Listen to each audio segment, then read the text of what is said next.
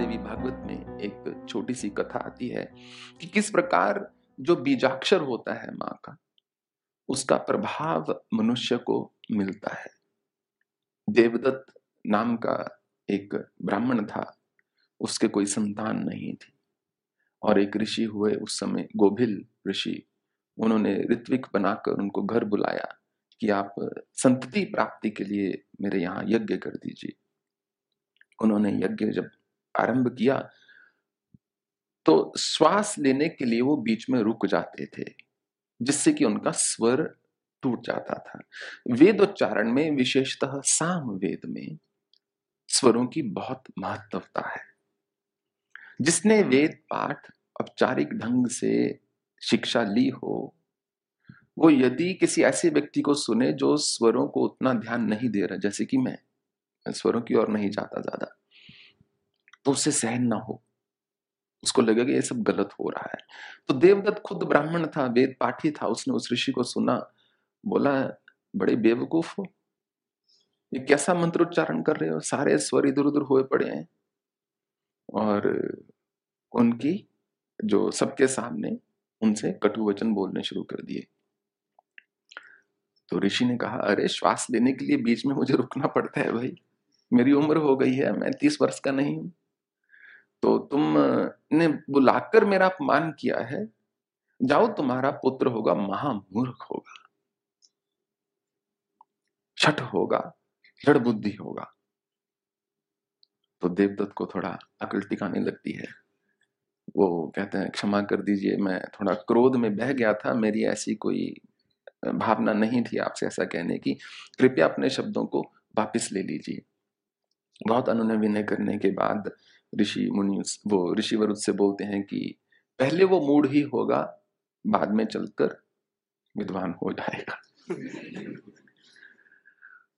अब वो वाक्य में ही बहुत ही इतना मूर्ख निकलता है कि कोई चीज़ उसको समझ में नहीं आती जब बच्चा पैदा हो जाता है। सब जगह, सब लोग उसका, उसकी हँसी उड़ाते हैं, उसका मज़ाक करते हैं, उसका व्यंग, उस पर व्यंग कसते हैं। तो वो चुप रहना शुरू कर देता है। और घर वालों ने भी उसका नाम रख दिया था तथ्य, अर्थात जिसका जिसमें कोई तथ्य ही नहीं है। तो एक दिन अपने माता पिता का भी सुन सुनकर सुन सुनकर वो दुखी होकर चला जाता है कि मैं जा रहा हूँ। जंगल में पर्णकुटी एक डाल लेता है, पत्तों की कुटिया डाल के वहाँ पर वो चला जाता है और संकल्प ले लेता है कि मैं यदि कुछ बोलूँगा जीवन में तो सत्य ही बोलूँगा। इसमें एक बड़ा ही सुंदर रहस्य है जो कथा खत्म होने पर आपको पता चलेगा कि मैं जब बोलूँगा, सत्य ही बोलूँगा। इतना अधिक वो सब उसको धीरे धीरे उसकी ख्याति जो है फैलने लगते हैं तो उसका नाम पड़ जाता है पहले सत्य तपा कि ये सत्य का तप कर रहा है। करते करते चौदह वर्ष बीत जाते हैं और उसका नाम पड़ जाता है सत्यव्रत। कि वास्तव में ही इस व्यक्ति ने सत्य का व्रत लिया हुआ है। कम बोलता है, परंतु जो भी बोलता है, सत्य बोलता है। तो एक बार वो अपनी कुटिया में बाहर बैठा, एक जैसे कहते हैं ध्यान में बैठा होता है, चुप बैठा होता है। क्योंकि जीवन में पढ़ा लिखा नहीं होता। ना उसको ना कोई मंत्र आता है, ना किसी प्रकार का तंत्र विज्ञान, ना यंत्र विज्ञान, ना जप, ना आराधना। उसको केवल दो ही चीज़ें आती हैं, चुप रहना और सत्य बोलना। कुछ दूर एक व्याध खोज करता हुआ शिकार की एक सुअर उसको मिल जाता है, उसके बाण लगा देता है। सुअर जो है भागा भागा इसके पास आ जाता है। अब ये देखता है कि सूर के शरीर में से रक्त जो है बह रहा है, बड़ी दया आती है इसको कि ऐसे ही एक मूक जीव के ऊपर प्रहार हुआ, आघात हुआ, बड़ा गलत हुआ तो वो बाण को थोड़ा निकाल के, सूर थोड़ा पानी से वो जगह को साफ़ करके थोड़ी हल्दी लगा के उसको भीतर ले जाता है। जब सूर को वो सहला रहा होता है। तो बड़े प्रेम से उसको, ए ए ए, ऐसे करता है। अब बिना अनुस्वार के ये वागव बीज होता है, जो एंग बन जाता है। अब उसने तो कुछ ही चार पाँच बार बोला सिर्फ़ ये। परंतु देवी माँ उस पर प्रसन्न हो जाती हैं। कि ये मेरे मंत्र का जप कर रहा है। और उसमें ज्ञान का प्रवाह जो है शुरू हो जाता है। इतने में जो निषाद है, जो व्याध होता है, भागा भागा आ जाता है। और बोलता है उसको, हे सत्यव्रत, तुमने मेरा यहाँ से सुअर ज़रूर देखा होगा, भागता हुआ कहीं तुम्हारे पास तो नहीं आया। मेरा परिवार भूखा है मुझे मेरे परिवार के लिए उसको लेकर जाना है, इसलिए मुझे बताओ वो कहाँ है। अब बड़ी भारी विपत्ति हो गई। एक तरफ़ एक भूखा परिवार है। यदि वो कहता है, मैंने सुअर को नहीं देखा या मुझे नहीं मालूम कहाँ है तो असत्य। यदि वो कहता है हाँ सुअर मैंने कुटिया में अंदर कर लिया है, ले जाओ तो सुअर की हत्या। अब कौन सा पाप बड़ा हुआ? झूठ बोलना बड़ा हुआ या जीव हत्या में सहाय होना बड़ा हुआ? तो वो बहुत ही सुंदर लिखा है।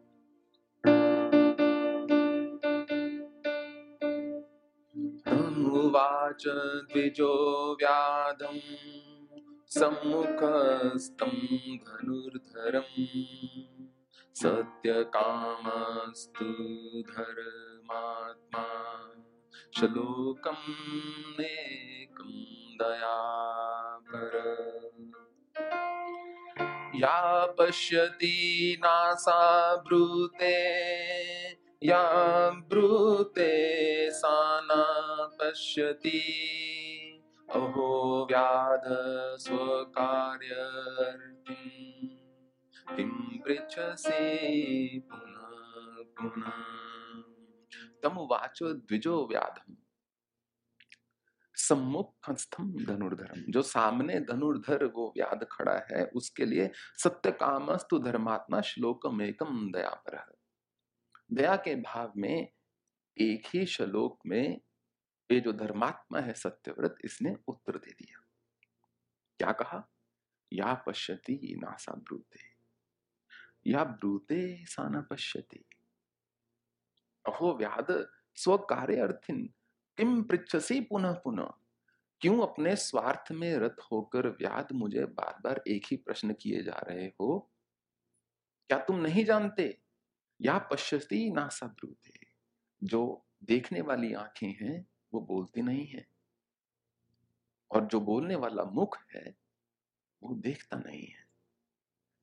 तो आँखें अपना सत्य देख रही हैं, परंतु मुख जो है अपना सत्य बयान कर रहा है। इसलिए जो मुखरित हो गया, वो अंतर्निहित रूप से असत्य है। क्योंकि मुख वो बता रहा है जो उसको लग रहा है कि आँखों ने देखा। परंतु आँखें आँखों ने जो देखा, वो तो वो बता नहीं सकती। और ठीक वैसा ही देवी उपासना का सिलसिला है कि आपका अनुभव केवल आप ही जानते हो। जो साधना में रत नहीं है, वो आपकी जान खा जाएँगे। कुछ अनुभव बता दो, कुछ अनुभव बता दो, कुछ अनुभव बता दो, पर बताने वाला कुछ होता नहीं। और जिस रहस्य की मैं बात कर रहा था, इसमें सबसे बड़ा, वो रहस्य ये है कि जब आप सत्यभाषी होते हैं तो एक या तीन बार जपा हुआ मंत्र पर्याप्त होता है। जब आप सत्यभाषी या अल्पभाषी होते हैं कम बोले परंतु जब बोले सत्य बोले। तो आपकी वाणी में माँ साक्षात आकर विराजमान हो जाती है। जो अधम कोटि के मन होते हैं वो लोक चिंता में रहते हैं। कौन क्या कह रहा है? किसने क्या बोल दिया, उसको कैसा लगेगा या इसको कैसा लगेगा। जो थोड़ा सा उससे ऊपर होते हैं, जो थोड़ा सा उनसे ऊपर ज़्यादा ज्ञानमान होते हैं, वो लोक चिंता नहीं, वो विश्व चिंता में होता है मन। यहाँ ये घटित हो गया, वहाँ वो घटित हो गया। जो उससे भी थोड़ा श्रेष्ठ होता है, वो पदार्थ चिंता में होता है मन। मैं इसको कैसे अर्जित करूँ या मैं उस चीज़ को कैसे अर्जित करूँ?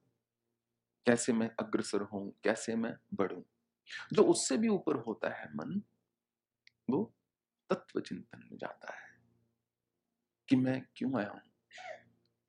मैं अपने जीवन को कैसे संवारूं? या अपने जीवन को आगे कैसे लेके जाऊँ?